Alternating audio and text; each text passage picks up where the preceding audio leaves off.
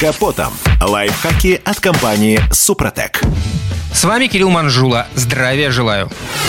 Электронный ручник – находка для блондинок любого пола. Нажал на кнопку, машина сама встала на тормоз. У моделей, оснащенных такой системой, как правило, есть функция автохолд. Настоящее спасение для тех, кто купил права, так и не сумев освоить таинственный навык под названием «тронуться в горку». Зачем это нужно, если есть электроручник? Как бы то ни было, от природы не убежишь. Больше комфорта и удобства от пользования какой-нибудь системой можно получить, лишь усложнив ее в той или иной степени.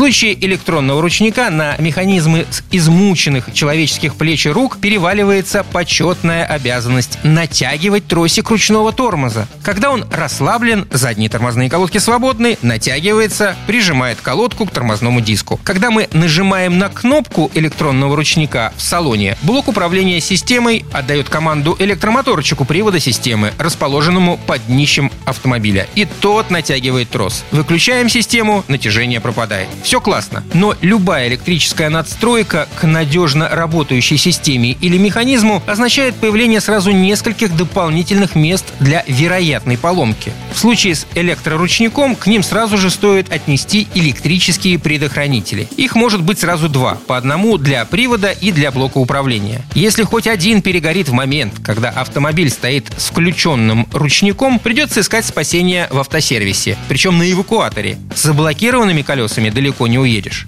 Кроме того, в схеме этой автомобильной подсистемы обязаны присутствовать несколько электрических разъемов.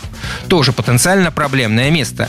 Не дай бог, в ходе химчистки салона туда каким-нибудь образом попадет вода. Коррозия со временем съест контакты, а лечение проблемы потребует вмешательства автоэлектрика. Что касается блока управления электронным ручником, то он, как правило, проблем не доставляет. Чего не скажешь о самом приводе системы. Он находится под днищем и потому купается в агрессивных реагентах в холодное время года с риском коррозии и заклинивания подвижных частей.